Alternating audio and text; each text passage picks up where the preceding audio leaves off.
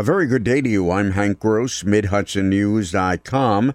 It's Monday, October 28th. Overtime costs in the police and fire departments are bankrupting the city of Newburgh, says Mayor Torrance Harvey, who's pushing for creation of a public safety commissioner to oversee both departments.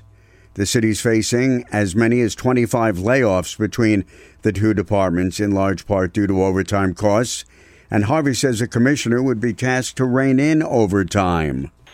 That individual will do a complete staff analysis of both police and fire, and will provide the oversight needed to trim down this overtime, which is bankrupting the city. And these are the facts, you know. To make his point, Harvey pointed to the acting fire chief, whose base salary is about $86,000, but with overtime in 2018, it was up to more than $231,000. The city of Newburgh has the highest rate of unemployment in the Hudson.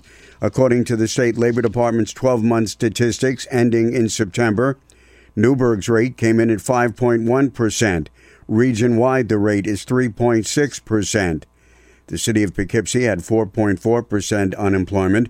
Middletown's rate was 4.2%. The towns of New Windsor and Poughkeepsie each had a rate of 3.7%. The Appellate Division of State Supreme Court has reversed an Orange County court conviction of a Campbell Hall man charged with attempted aggravated assault on a police officer, assault and other charges. 31-year-old Christopher Peloso was convicted in a non-jury trial and sentenced to 12 years in state prison and 5 years of post-release supervision. Peloso had also been convicted of reckless endangerment, criminal mischief, DWI, and unlawful fleeing a police officer in a motor vehicle. The Women's Bar Association of Orange and Sullivan Counties has rated candidates who have been screened for State Supreme Court, 9th Judicial District, Orange County Surrogate, Sullivan County Court as well. The Judicial Screening Committee determined ratings on the basis of judicial temperament, legal experience as both judge and a lawyer, knowledge of the law, and sensitivity to a woman's issues. The committee may rate a candidate as approved, approved as highly qualified, or not approved. For Supreme Court, the Honorable Gina Capone, a town justice, was rated as approved. Honorable Robert Freehill, Orange County Court, approved as highly qualified. Honorable Nancy Quincoba, a town justice, approved.